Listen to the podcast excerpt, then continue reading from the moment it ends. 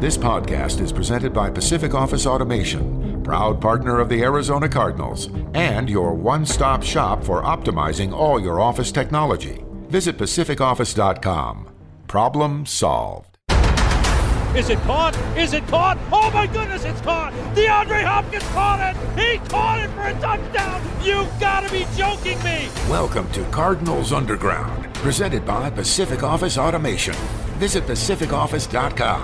Problem solved. Touchdown, Kyler Murray. That defender is in multiple pieces. Oh, that was nasty right there, right? The latest news and notes from the guys who cover the team. Drilled by Simmons. Isaiah Simmons is balling. Bring it on, bring it on. Slammed to the ground by Budda Baker. Like a torpedo, he came flying into the backfield. I ain't scared of nobody. Here's Paul Calvisi.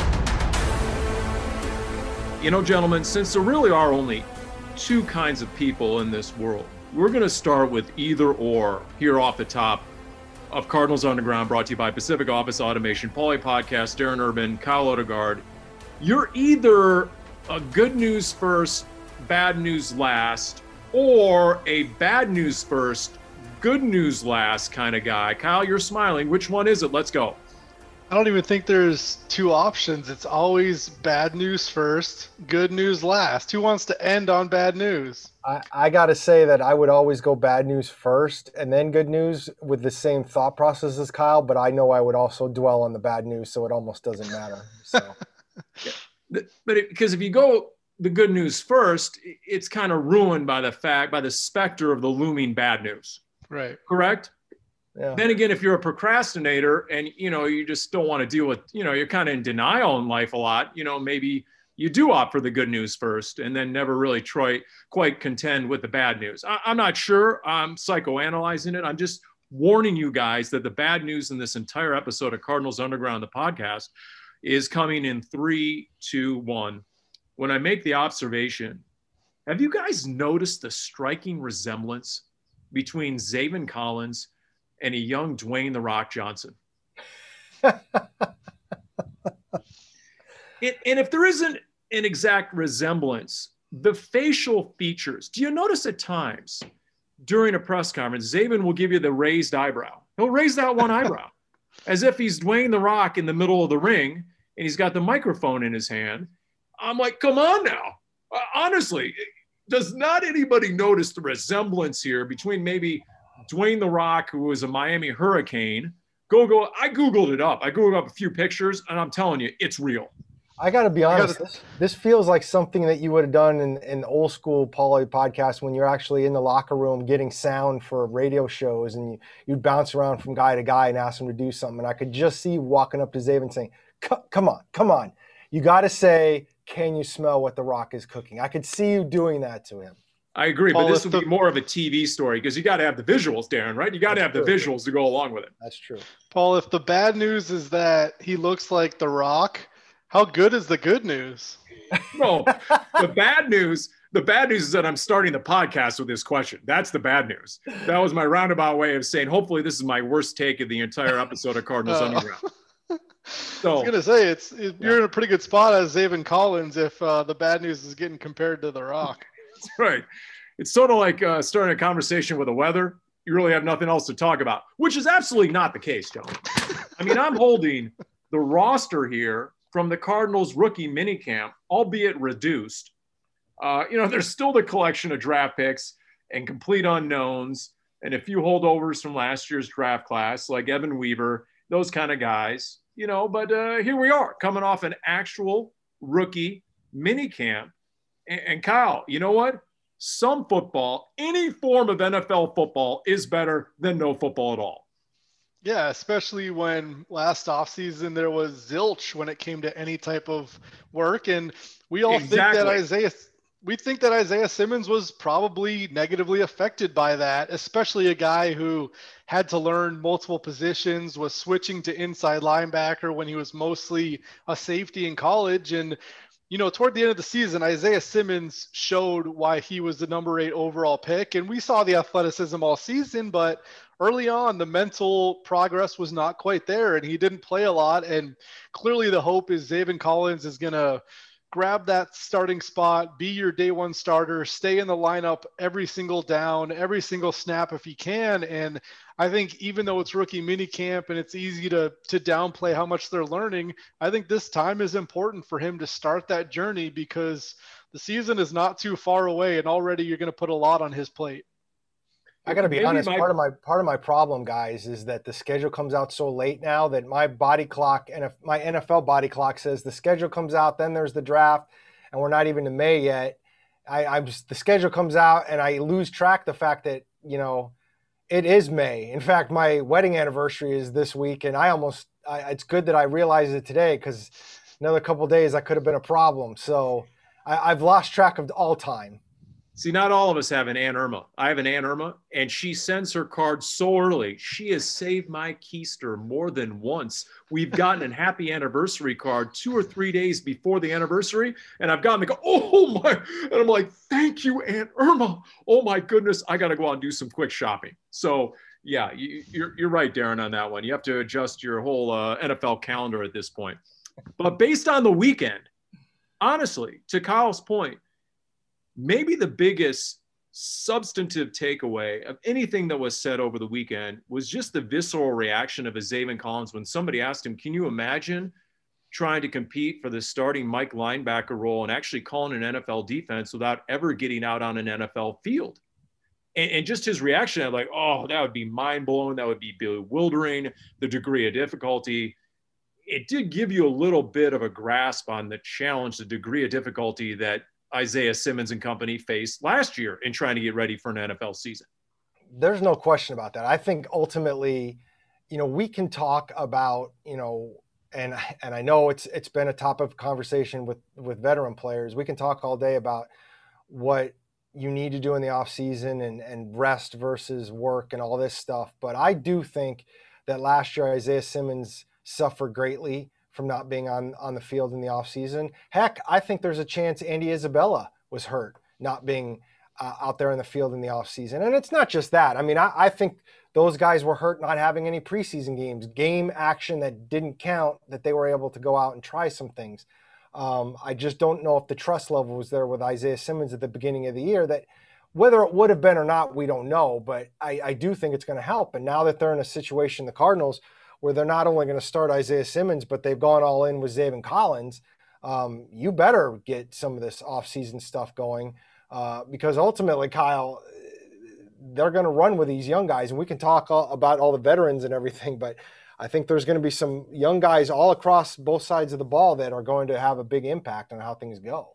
Yeah, and even though Zaven Collins does get this offseason, I don't think that means we can just pencil him in as being this – dynamic player from day one because he's got so much to learn still and it helps that he'll be there a, a, lot and, and he can take those especially those mental reps early on when they're not doing a bunch in the off season at least learning but it's still a heck of a responsibility to be the Mike linebacker of a defense as a rookie. I mean, we've seen rookies struggle at positions that aren't as mentally complex as that one. So I think Zaven Collins is really going to have to work hard these next few months to master it. And I'd assume he will be the guy calling the plays on defense. It usually is your middle linebacker. Um, so he's going to try to have to help other people. And Budda Baker will do that probably. There are a lot of veterans on the defensive line that aren't going to need a bunch of help, but Zaven Collins and Isaiah Simmons, those guys need to figure it out pretty quickly. We know they've got the athleticism, but Haason Reddick had athleticism at inside linebacker as well, and it never clicked for him because mentally he didn't quite get it. And I think that's going to be the thing to watch early on. Are Zaven Collins and Isaiah Simmons a half step slow because they're swimming a little bit mentally, or are they right on? And, and are they going to be impact guys from day one? And how fast the trees are they really? We know they're pretty, just are they fast? Right? That, that that's the question. Now, how mentally equipped are they? The, the football IQ. We know that sideline to sideline, okay, the athleticism is there, the measurables are there, but are you playing a step slow? Are you having the instinctual advantage of being half a step ahead of your competition? And look, the counter argument, and we saw it in week four, was Isaiah Simmons light in last year's draft, Jeremy Chinn the kid out of Southern Illinois, 6'3, 220 something. and he went in round two. I think the Panthers traded up and got him. He was dynamic in that week four win against the Arizona Cardinals. He started 15 games for the Carolina Panthers. He had well over 115 tackles. He was outstanding. He got it right away. And he didn't have the benefit of any sort of offseason or preseason games, exactly like Isaiah Simmons. So you just hope maybe there was a little bit of a slower learning curve for uh, Isaiah Simmons because there were rookies, Kyle, who did get it and did produce in year one. And the Cardinals are certainly talking like they think Zaven Collins can be that immediate producer as far as saying we expect him to start in the season opener from the very first snap. We expect him to be in there. And certainly, like you said, there are guys that have gotten it. And last year, it never felt like Isaiah Simmons had that um, responsibility on him. They always talked about bringing him slower, trying to learn a new position, but it's been a much different thought process with Zaven Collins, and maybe him knowing that from the jump will be good for him. It reminds me of Kyler Murray when he came in. They said that's our quarterback. We're going to sink or swim with him as a rookie from day one, and he did a pretty good job early on. So. Um, Collins has a clear path to starting, and he knows that they expect him to start.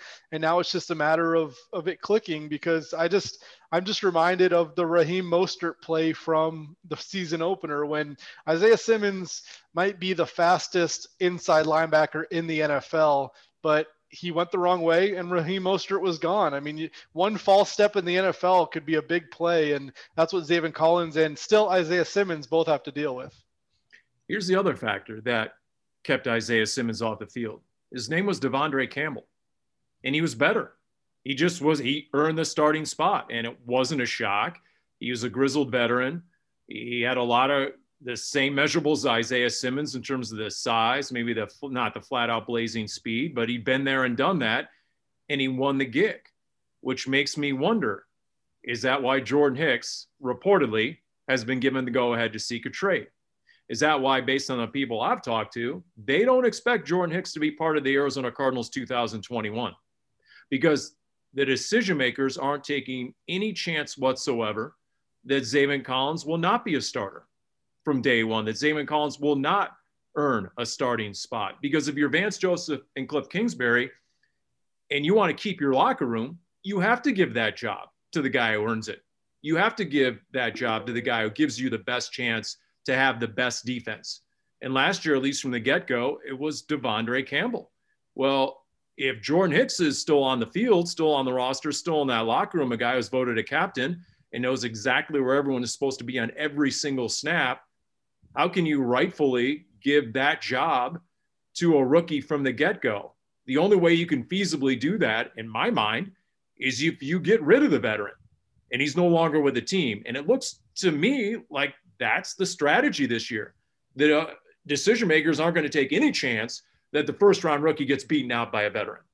It is an interesting uh, process. I mean, clearly they've they've made it clear in, on multiple levels um, about Zaven Collins being the starter. Whether it's Cliff Kingsbury saying in a press conference, that's the expectation that we're going to grow with these two guys as our inside linebackers, and we know that there's going to be growing pains, and we're going to live with them and grow with them. Or if it's even the clip of uh, Steve Keim in the uh, most recent flight plan episodes trailer at the very beginning, where he talks about texting uh, Bill Davis and Vance Joseph, telling them that they just drafted their day one starter at inside linebacker, and then looks at the camera and says, you know, get that on camera. I mean, they knew from the moment they were getting them that they wanted to go in this direction. And it, it, I, I don't think everything you said makes a lot of sense um, it, it, it, will be interesting to see exactly how the Jordan Hicks uh, saga kind of plays out at this point. Um, but we know this. We know that Zaven Collins is going to be the starter to begin the year. I mean, I just think at this point they're too far down that road to have it not happen. And and you know, you're hoping again, like we've said, you're you're hoping like uh, it's another you know uh, Barry Wagner or Bobby, I'm sorry, Bobby Wagner and KJ Wright situation, perhaps, or what they got down in Tampa with the Buccaneers. And, and you've solidified with three down linebackers at those two positions that just gives you a lot of flexibility everywhere else. Because to me, if you're looking at this, if you're the personnel department, Kyle, you're looking at a comparison of a Zaven Collins and or Isaiah Simmons versus, say, a Jordan Hicks. And look, Isaiah Simmons and Zaven Collins can learn the defense. They can learn the calls, they can learn the checks. Jordan Hicks isn't going to improve his foot speed. Jordan Hicks isn't going to get any better cover in the back out of the backfield or a tight end down the seam. Those are abilities and capabilities that Isaiah Simmons and, and Zaven Collins have. So, from the outside looking in, it seems to me the Arizona Cardinals saying, you know what, we'd much rather have some, perhaps some of the rookie mistakes on the mental side to get the physical abilities out there and they'll grow into the role. And if they have to learn on the job, so be it.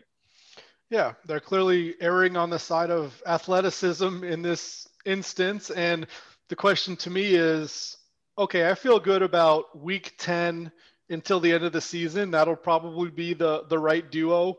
Is this the right duo from week one to week nine when Zaven Collins is still learning and and Isaiah Simmons I think is still learning. We, we're talking so much about Zaven Collins being a rookie, but Isaiah Simmons is still only in his second season playing inside linebacker and and knowing the intricacies of that and when teams do certain run game stuff and play action and there's so much movement nowadays in in the backfield and the, the jet motions and all that like you got to be right. Uh, the most of the time your athleticism doesn't make up for it sometimes so we'll see. I mean it's it's a little bit risky not having a veteran in there at mike linebacker and we've seen it over and over with jordan hicks and josh bynes and larry foote. I mean these guys that didn't have the athleticism but they had the intelligence and the cardinals were comfortable putting that type of player as the captain of the defense and now it's switching gears a little bit but the ceiling is high now. I mean, if Zaven Collins and Isaiah Simmons get it, as Darren said, you can be talking about uh, possibly an elite inside linebacker duo, and and that can change some things defensively. Let you do a lot of things defensively, and and it certainly raises the potential of that group. So yeah, I'm just kind of waiting to find out, like everybody else, what does it look like early on? Again, the biggest problem to me Isaiah Simmons had in year one was De'Vondre Campbell a guy who knew more and was better and more seasoned in front of him. That is not going to be a repeat case here in 2021. Jordan Hicks, from all indications, will not be there, will not be in front of Zaven Collins, will not impede his progress. A year ago, when you saw Isaiah Simmons, week 11, Thursday night football at Seattle, play that entire game, and what did he do? He led the defense in tackles with 10 tackles, and he had a sack in that game. He was dynamic. And I'm sure a lot of the decision makers were upstairs watching that game going, wait a minute we'd love to see this guy get 50 snaps a game. And that was rarely the case last year kyle. And where does where does he play this season? I mean it's almost kind of a discussion that's gone away. Like is he is he just an inside linebacker? Last year he was playing safety and outside linebacker and inside linebacker depending on the team. And i thought it worked out pretty well when you went against the seahawks and you had isaiah simmons on one side and Haason reddick on the other. And anytime Russell Wilson tried to scramble, he had one of these 4 4 40 guys chasing him down, and I, I like that setup personally. I'm not sure if you do it with the inside linebacker group presently constructed. Maybe if you bring in another, you know, solid veteran that you feel like can play that, or if you think Tanner Vallejo has that ability to be an inside linebacker. That, so, so that's a big question to me. Does Isaiah Simmons still move around in 2021 like he did as a rookie? Well, De'Vondre Campbell's still unsigned, and you know, you never know. I mean, they do have dead money on their cap from Campbell's first contract, but you know, would he come back for cheap? I don't know. I don't. I don't know if De'Vondre is that kind of guy, but who knows? Maybe that does happen if he knows he's coming back in a reserve role, and that gives you the flexibility with Isaiah Simmons. But that being said, I mean, I, I know the spotlight has been on Zaven Collins being the starter and being the starter and being the starter, but every time it's come up, it's it's been wed to starting with Isaiah Simmons at inside linebacker. So it sure feels to me like that's the plan for him is to play mostly inside linebacker. So words rarely heard around here. Thank goodness for the preseason games, albeit only three of them. So at least these two linebackers can get synced up. And look, the preseason isn't the regular season. I get it, but preseason snaps are better than no snaps at all, as we found out a year ago. And nothing's going to replicate the opener when Zaven Collins and Isaiah Simmons are lined up and across the line of scrimmage are saying, Oh, sweet mother, why is a defensive end lined up at tailback? And instead, it's Derrick Henry at 6'3, 250. What in the Sam name of Brandon Jacobs is going on around here? If you guys remember the old New York Giants tailback who was 6'4, 260 something. I still, that is still one of the most top five most amazing sights to me, being on the sidelines, being field level. Literally, the Giants broke the huddle to start that game, I think it was 2005 in New York. And I literally said, okay, why is that defensive lineman playing running back? And it was Brandon Jacobs. Derek, I saw a stat, and forgive me for not knowing who had it. Derrick Henry has more rushing yards the last two years after contact than any other player has rushing yards, period. No, really? Yeah. Wow. That that deserves a, a pause. To, to soak that in. That's uh that is that is a staggering stat. Can you say uh, eight man box in week one? That's uh that's that's all I'm gonna throw out there for that one. Uh hey, just the rookies being on the field, period. Uh, let's go into the secondary. Kyle, would you cite, you know, a Marco Wilson and a Tay Gowan as two of your other big takeaways from mini rookie camp weekend? Well, I saw about 20 minutes of it, and it was some footwork drills. Great, great job with the footwork drills, but wait. good hips, good hip turn. You know, flexible hips, all those.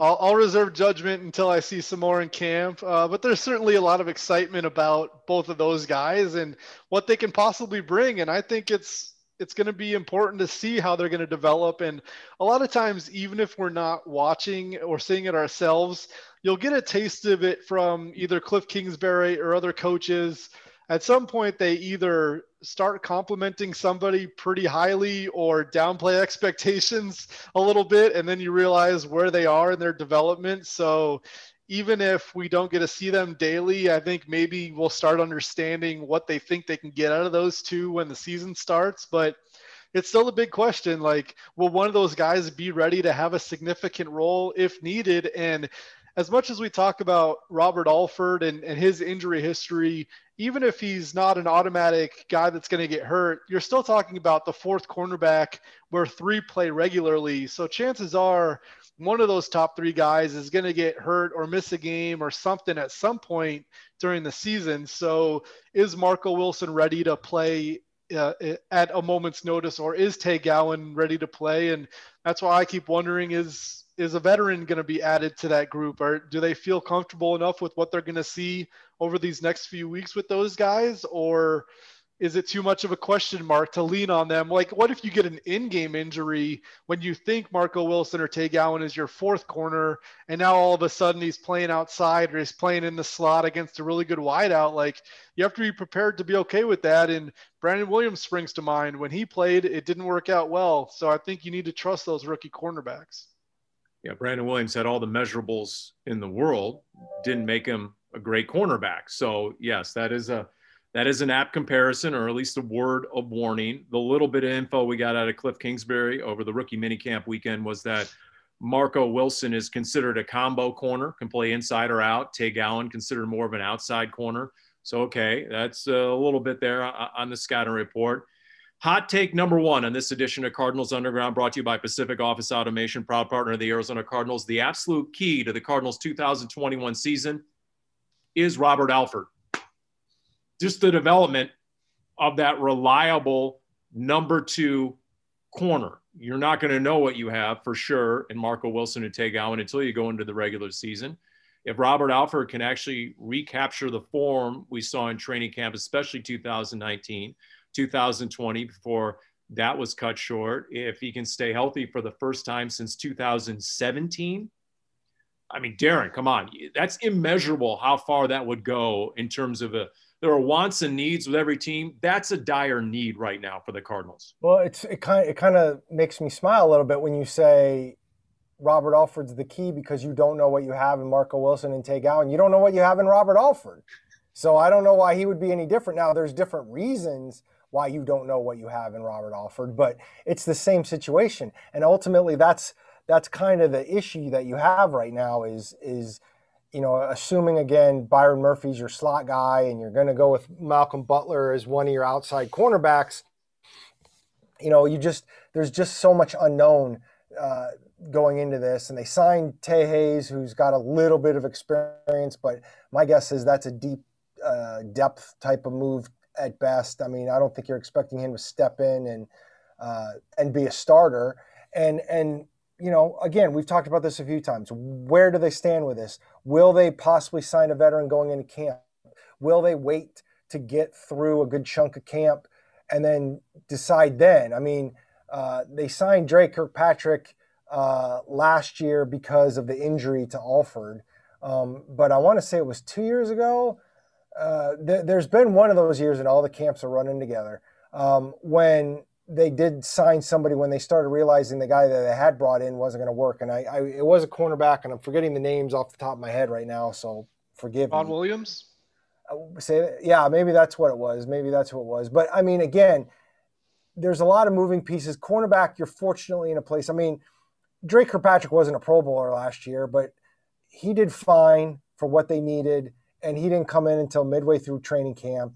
I think they could do the same thing again and you'll probably have a preseason game hopefully for him to play, which you didn't have last year. So I think they've got some time uh, to find another body if these guys don't work out. But I think you get, you're going to want to see, like you said, Paul, you're going to want to see what Wilson and what Gowan and what Alford can do in training camp. And you know, is that enough that you're comfortable enough to have this as your group? And you know what? When you talk to players, and I'm sure you guys have had these conversations before they know they know fairly early if a kid, whether it's a draft pick, undrafted guy, just ask the players. Players do know players, and they'll be able to tell. A lot of them say they can tell after one drill. That's preposterous. I still don't buy that. Others will tell you, give me one practice. I say, give it one week. And I think after that first week of training camp, most everybody on the inside knows does this guy have a chance? Could he be viable? or no chance, we got to start looking right now. And with the way the cornerback situation stacks up, I mean, Marco Wilson looks like a potential good player down the road. Maybe he needs to refine parts of his game, but he's the type of guy that you want to keep on your roster and don't want to risk losing, but maybe he needs a year of development. Then all of a sudden, are your number five and your number four cornerbacks actually your safeties? because Jalen Thompson can play the slot and Byron Murphy could go outside. Budda Baker can play the slot if you really need him. I mean, Shawn Williams is here now, and you've got some pretty strong safeties, including a couple that can play nickel. So maybe even if Robert Alford gets hurt, maybe a cornerback isn't next in line. Maybe it's one of those safeties Tyrann Mathieu did it for a long time. He was a safety, but he played nickel, and, and Budda and Jalen Thompson can do it too. So maybe these rookies, if they're not ready, that means a safety is going to be your third cornerback. And then Byron Murphy is outside. Right. Interesting. Yeah, and, and that makes, I mean, Murphy's played out there, and uh, obviously they've made it clear that they prefer him inside, but they've also made it clear multiple times they'll put him outside if, if need be. And that might just be Kyle's right. That might just be the the path they take. And then all of, all of a sudden, all of what we're talking about is kind of moot to a certain extent because we're not taking that into account. Yeah. Well, is it okay if we're pulling for Tae Hayes, Willie Mays, Tae Hayes? Is that okay if we're we're pulling for him and a shout out You're to just, the biggest biggest major league fan ever, our Jim Omahundro. So I'm just going to steal it right from him. Uh, even though he didn't say it, I think we're on the same page there. You know, we got some of that ESPN going on. Willie Mays, Tae Hayes. You you just want two Tay Tays in the cornerbacks room, Tay Gowan and Tae Hayes, and that's right. You know, there, there's a there's a don't tase me dude in there somewhere. don't tase me, bro. I think that was the famous meme, right? Don't tase me, bro. Isn't that the famous cut from way back when? Yeah. All right. So other takeaways from the almighty 20 minutes we got to see of rookie minicamp. Uh, and I tweeted this out, uh, Rondale Moore, even though my photography is horrific and I didn't do it justice, but just the legs on Rondale Moore, and the old line every day is leg day.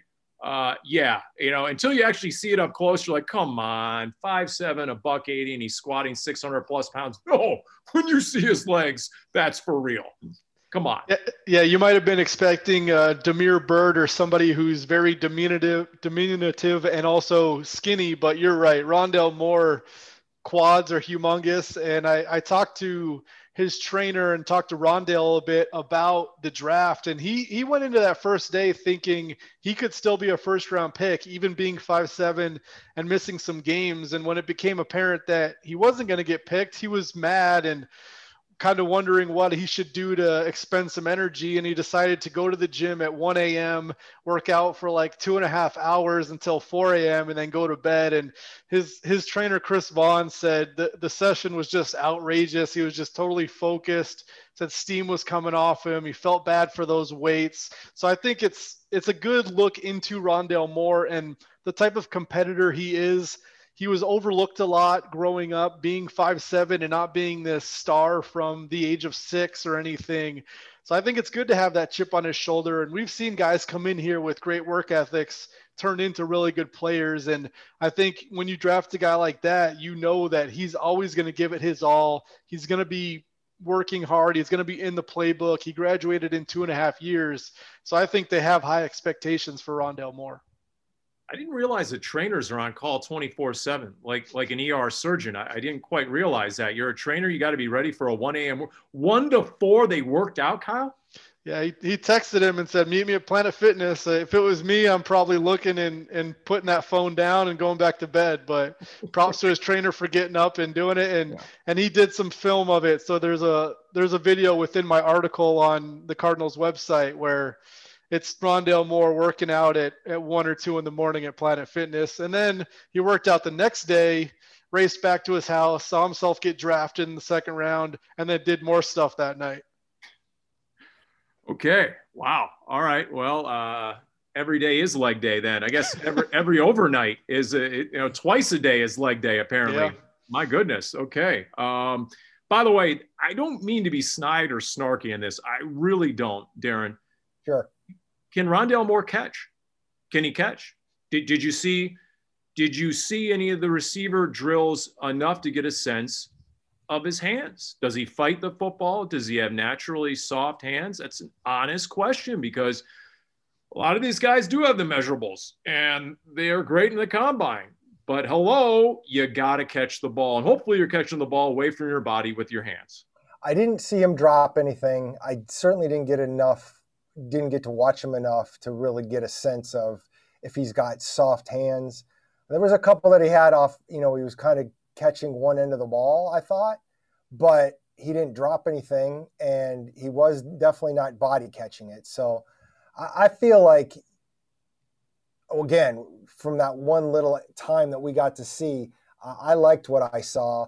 Um, and I like, I, I just like how he's attacking this whole thing. I, he's got this quiet anger to him uh, that I guess we heard a little bit about with his working out, but like he is, I think, very, very driven to prove people that he can be successful. Now, I've been around guys like that, and there are guys that have been like that that can't do it for whatever reason. It doesn't mean they can't play, but they get hurt or.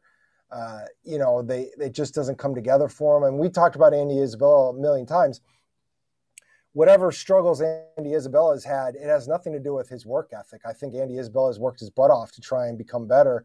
He just it hasn't come for him, and so that is possible. But I do like how kind of Rondale Moore how he carries himself, and uh, and we will only have to see how this kind of goes on. I mean, you know, are we to I don't know how much we're actually going to see in the off season. I do anticipate training camp hopefully being open for fans this year uh, fingers crossed hard on that. But I mean, uh, I, I, look forward to training camp, and I look forward to seeing him in a couple of preseason games. I mean, this is. I don't love preseason games, but I will say not having them last year stunk uh, because you do get a little bit of a sense of some of the younger players in the preseason games that you didn't get last year. And I think ultimately the the, the younger players got hurt too. But I, I like being able to get that little bit of gauge of where they are once again, that worked against Isaiah Simmons as well, in that you're not going to get on the field unless the coaches trust you. And if you have no reps, if you have no snaps, even in a vanilla preseason game, the coaches have to build that trust. So, in the absence of any real evidence, they went with the veterans. They erred on the side of caution. And that's why De'Vondre Campbell ended up starting most of the season, or at least the beginning of the season. And you know what? He played pretty dang well for about half of the season and then his production tailed off a little bit and he got a little bit banged up. But yeah, it's like anything in life. The boss isn't going to give you the opportunity unless the boss can trust you. Yeah, now we're at the point where it's clear that Zaven Collins is going to be relied on heavily this season, and they've said as much about Rondale Moore, but it's more of a luxury position on offense where if, if you like what AJ Green and Christian Kirk and DeAndre Hopkins are doing, you can do 11 personnel and maybe sprinkle Rondale Moore in if you want. If he's great in training camp and in the preseason, and he's just this electric playmaker that was missing last season at points maybe you do more 10 personnel and you roll out four wide that we all thought we were going to see consistently when Cliff Kingsbury got here. But you look back at the last two seasons and personnel wise, they didn't have the receivers to play like that effectively. Now maybe you do. I mean, if if AJ Green stays healthy and and Rondale Moore comes on quickly, do you like those four wide receivers better than a tight end at times. you got Maxx Williams, but tight end is a, a, question mark at this point. So maybe you see more 10 personnel this season.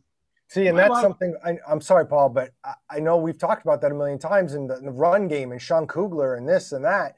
And yet, at this point in the offseason, with how they've built their roster, it feels a lot more like they're going to move more back towards the 10 personnel, doesn't it? Yes. In fact, can I use Kyle's two words that he's most fond of. Quote, I disagree. Can, can, can I have you trademark those words? Because I'd like to employ those two words. When you attach the word luxury to Rondale Moore, two of the last three drafts, they've used a second round pick on that player. I'm not sure that Cliff Kingsbury views that as a luxury. I'd be more apt to say he views it as a necessity, which is why they went after the same type of player. And to Darren's point, is that because they have designs on running more and more 10 personnel? Was that the answer to the struggling intermediate passing game and making teams pay for having two high safeties much of last season? I think Rondale Moore, you'd get an argument from the guys who drafted him that he's a luxury. Uh, no, I think that's a great point. And I think more so than I don't think he's an intermediate passing game addition. I think at this point in their careers, I think Christian Kirk – can do that better than Rondale Moore until he shows the the intricacies with the route running. He's just tiny, so intermediate routes are are going to be harder when you're five seven to get open unless you're getting super separation. But I do think the jet motion was missing a lot last season. The bubble screens that were effective were missing. I mean, they threw a lot of them, but Larry Fitzgerald at that stage in his career wasn't breaking a lot of tackles, and and Christian Kirk wasn't doing much on bubble screens, and maybe Rondale Moore is that guy where you just get him the ball quickly. Cliff Kingsbury wants to do the quick passing game. I think that's ultra apparent from what we've seen these first two seasons, but they have not had those YAC guys besides DeAndre Hopkins and Chase Edmonds. And if Rondale Moore adds that, then you're 100% correct, Paul. Then he's not a luxury anymore. He's a necessity. And I think that's a, a prescient observation where maybe Cliff Kingsbury feels like he needs this type of player to really let his offense really go at full tilt and and they've tried to find him and and they didn't with Andy Isabella and maybe Rondale Moore is that guy. If I have the uh, proverbial whiteboard that coaches use and I have the marker, I'm grabbing the marker and I'm putting reminder to self offensive coaches get the ball to number 85 in space.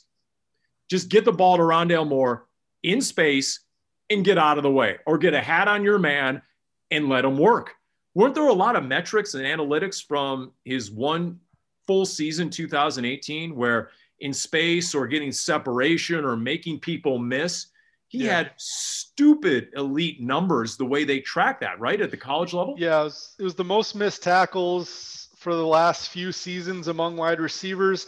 And that's why I think he's different than Andy Isabella, where Andy Isabella is a deep threat. He's got the elite straight line speed, but I think Rondale Moore has that and also more of the jitterbug ability in short areas where he can make guys miss laterally more so than just vertically. And uh, to me, that was one of the main things missing last season. I, I, think Chase Edmonds did it, and I don't think you had a lot of other guys among that small group of skill players that should be designed like that, where you get them the ball and they need to make a guy miss in order to get the seven yards. And a lot of time it was a two or three yard gain because they didn't do it. And I think that is the expectation with Rondale Moore to get him the ball and to let him go to work and, and make guys miss. We just don't know if it's get the ball to 85 because uh, his jersey number right now, I do think it's tentative. I would not be surprised if he ultimately could change it down the road. We'll see what happens.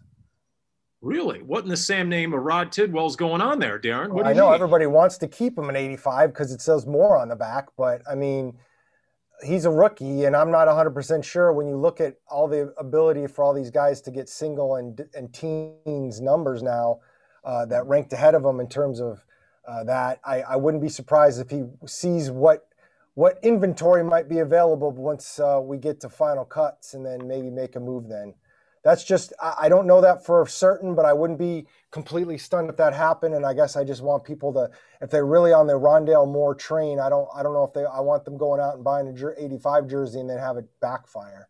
So true or false? There are no more single digits left because they're not giving out number eight.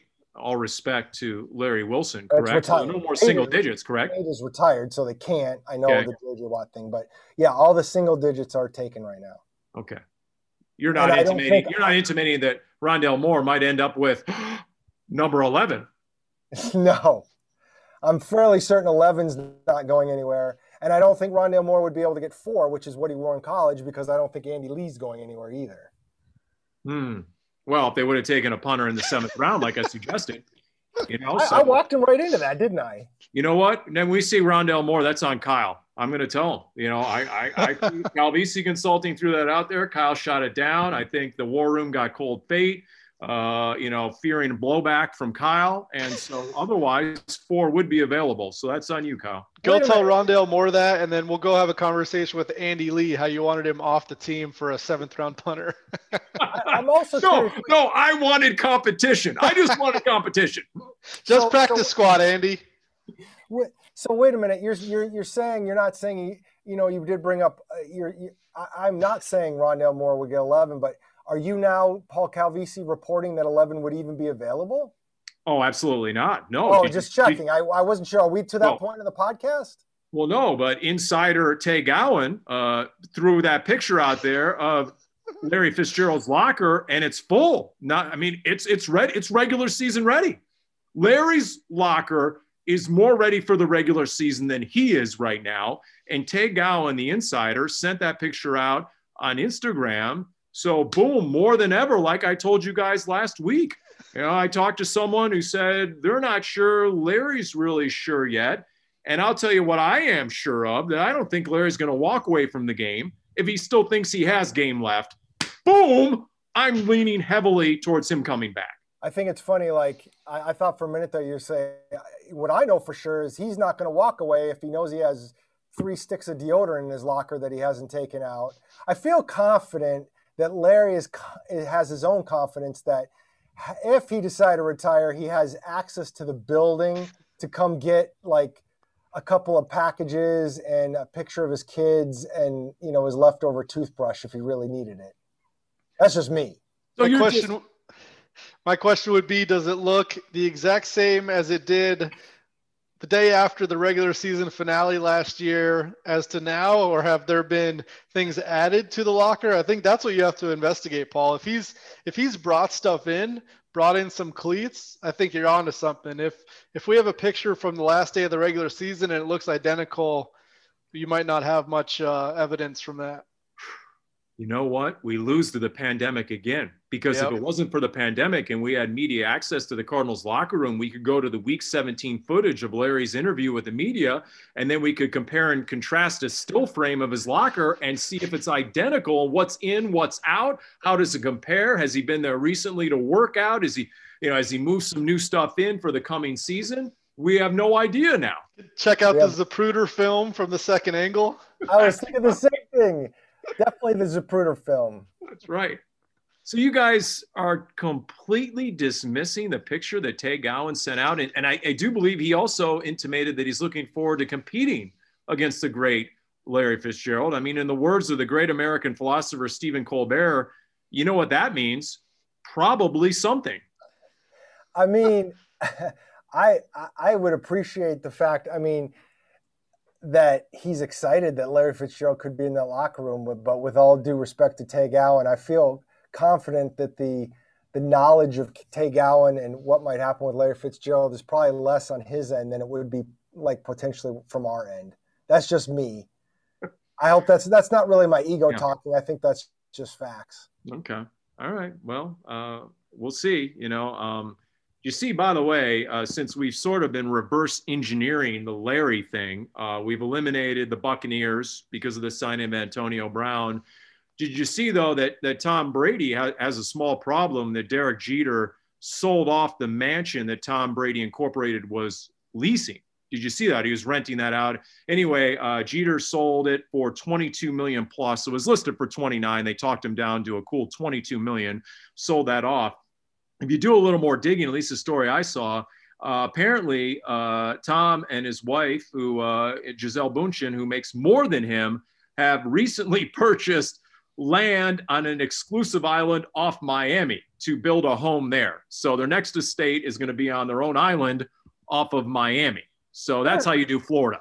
First of all, in this housing market where everybody's getting crap ton more money for their house, how is Derek Jeter selling it for seven million under list? What what's he doing? Darren, you're the one who confirmed that Larry in 2015 bought a house in PV for like three million and just recently flipped it for 15. Okay, because he's Larry Fitzgerald and he just keeps winning at life, as Cliff Kingsbury said. Are you kidding me? five years later, six years later, he sells it for five times what he paid for. So that that that's Larry being Larry. Are we are we positive that Larry Fitzgerald didn't buy that house and and kick Tom Brady out, and now he's going to be a slot receiver in Tampa? Did you see who bought it? Well, no, I know the, the the buyer has not been revealed as of yet, according to the story. Okay, and so, maybe, maybe somebody else is going ten personnel next season too. Mm, well, once again, Kyle fits in with the rest of our theory that Larry already knows the Buccaneers playbook, so he can wait to the last minute to actually show up. He knows BA's offense cold. He can get a refresher on his own with a tablet or, or what have you. Probably still has a copy at home of BA's playbook. We know it hasn't changed. So he, come on now, right? He so, got a he got a good deal on the real estate. Yeah, he got a good deal on the real estate, which is right up his alley. Exactly. It's all coming together. Right. Why did he sell in the first place? Boom, to buy the house in Tampa. You're right. Absolutely. You're, you're absolutely right. So there, there we go. That's, uh, I'm just looking here to see if I had any more hot takes. Is anybody else with a hot take? As long as we're rolling here. Those you know? were pretty hot right there. Those are pretty hot. I don't, I, I forgot my oven mitts. Actually, I do have one more. Can you guys handle one more? Do we have a choice? Cardinals at Browns. I've come to the conclusion here in the last few days is a potential Super Bowl preview. That's where I'm leaning right now. Cardinals, Browns, potential Super Bowl preview. I base this on a lot of people who know a lot more about football than me, calling the Browns roster maybe the most talented in the NFL from top to bottom. Uh, so, boom, just mark it down. The whole Cardinals Browns melee, uh, Kyler against Baker, that could be a preview of wherever Super Bowl the Super Bowl is this year. What is it? Super Bowl 54? Where is it? LA? I think so. Yeah, I, I forget the oven mitts. I needed like one of those radioactive suits for that take. I mean, geez, them coming coming hard. That's like that's like my son after the schedule came out and he goes, "Dad, the Cardinals are going 14 and three. I'm telling you right now, 14 and 3. I'm like, oh, okay. Yeah. I hope good. you're right. Well, you know, me and your son in May. You know, some people wait until August, right before the regular season, but uh, you know, sometimes being uh, what was the word you used there, Kyle? Prescient. You know, being prescient. Uh, you're not sure I could define it and or pronounce it, but you know, why not be prescient uh, times two with another hot take in May? Hey, if you hit on that, we're gonna find this clip from what right. it's gonna be eight months prior. I'll, I'll remember Cardinals right. Browns Super Bowl. Did you? So did you make that prediction or did somebody else? That's that's you owning that. No, no, that's me. Get hearing a lot of the props on the Browns and just thinking, you know, the whole year three, and uh, you know, we saw what happened with Baker and Josh Allen a year ago, and me not buying a lot of this noise in the NFC right now. Uh, you know, there was another thing that came out. It was on CBS Sports, and and go ahead, Darren. Let me find this. And then go ahead. What were you going to say? I was just going to say it's kind of funny talking about these predictions. It reminds me of a story once upon a time, uh, 2008. I'm sure people remember that season where in the the uh, the Cardinals stayed back east between playing Washington and then playing the Jets, the famous Anquan Boldin broken jaw game, and we were back in Virginia that whole week. And uh, on Monday, uh, Ken Whisenhunt was talking to a bunch of us, including regular media who traveled, and said, you know, this week is good because it gives us preparation for when we have to spend a week in uh, Tampa for the Super Bowl. And I was careful because, you know, I'm working for the team. I don't want to, but I know Kent Summers at the time kind of rolled his eyes a little bit.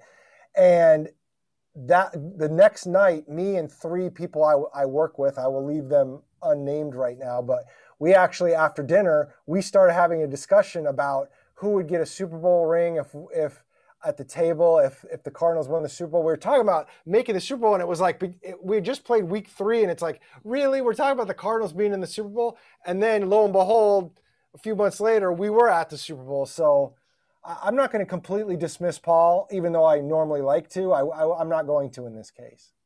I wasn't the guy divvying up who's getting a ring in week four. I mean, you know, I mean, you call me irresponsible in May.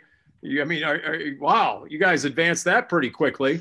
You know that that that escalated quickly. In the words of Ron Burgundy. So here it was: CBSSports.com. Five playoff teams that will fail and fall short this year. Titans. Ooh, that would bode well for the Arizona Cardinals in Week One. Steelers, Saints, Bears, Packers.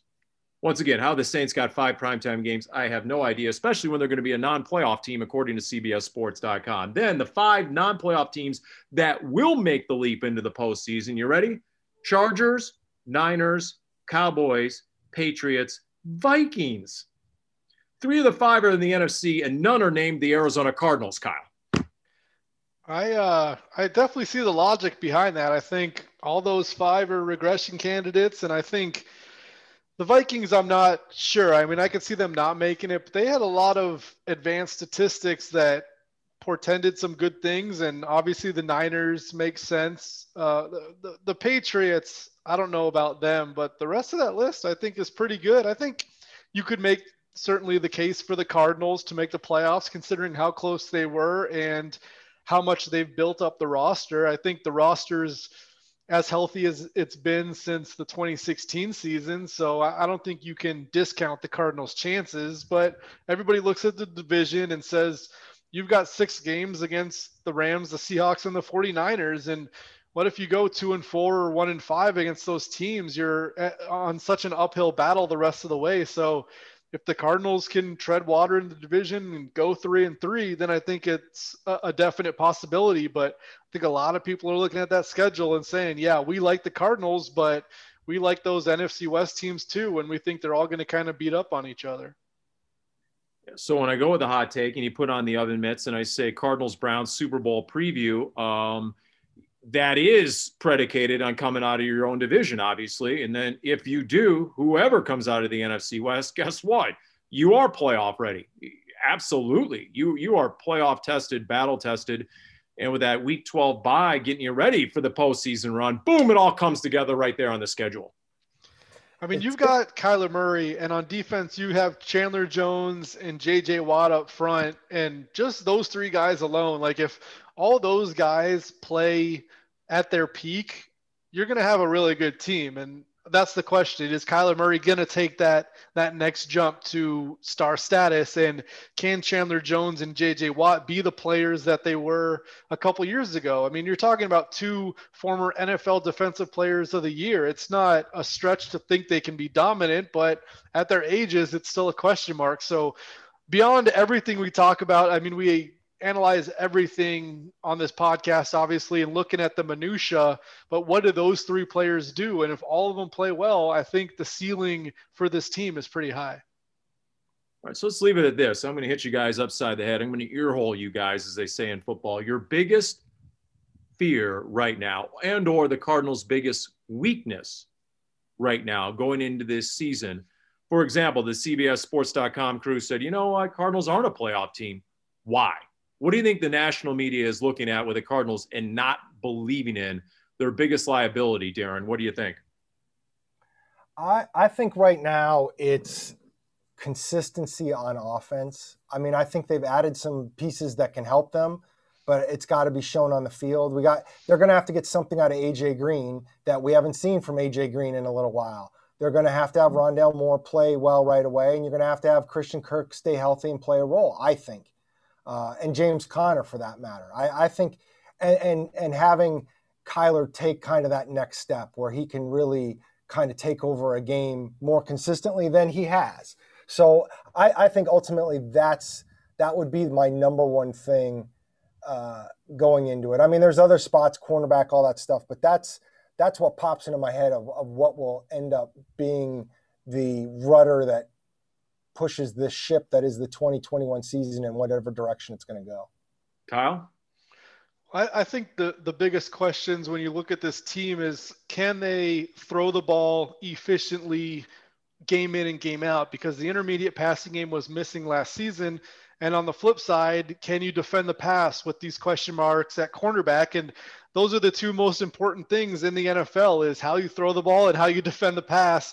And that's why I think there's the reason why will they make the playoffs? And you have to be a good passing team in the NFL even if you can run the ball. And I think we saw that last year where they were pretty good running the ball but sometimes the passing game wasn't there and it ended up in about a, a 500 season.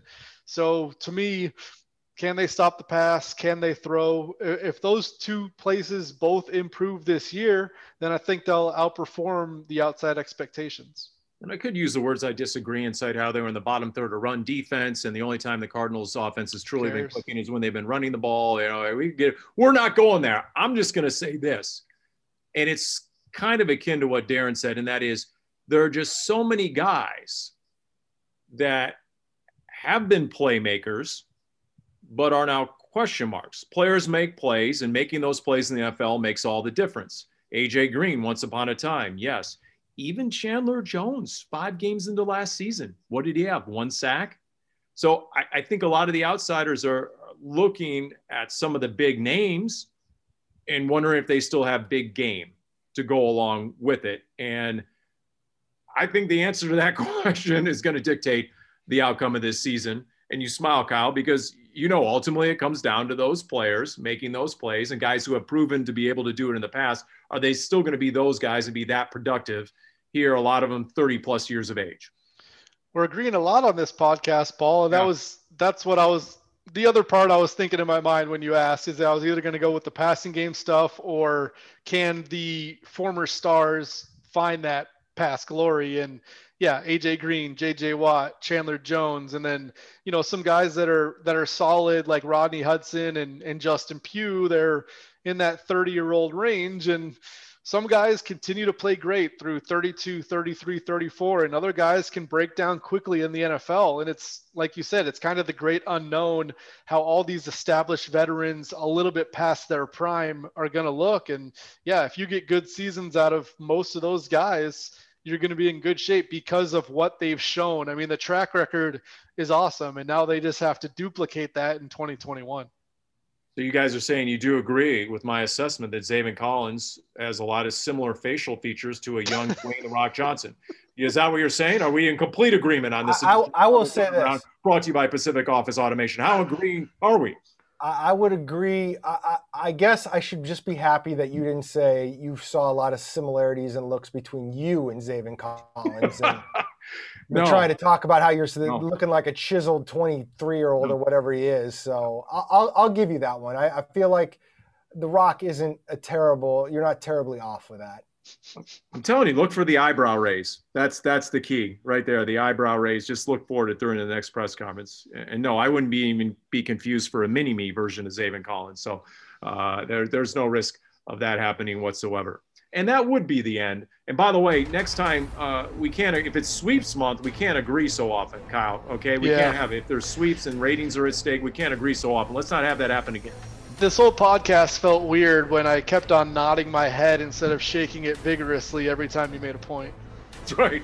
We got to go back into the. Uh, the, into the drawing room here and make a few adjustments and, and tweak this engine again. You know, go back to your dumb takes, Paul. Yeah, that's right. That's right. Put this thing up in blocks. We'll be uh, next week with a rebuild engine on Cardinals Underground.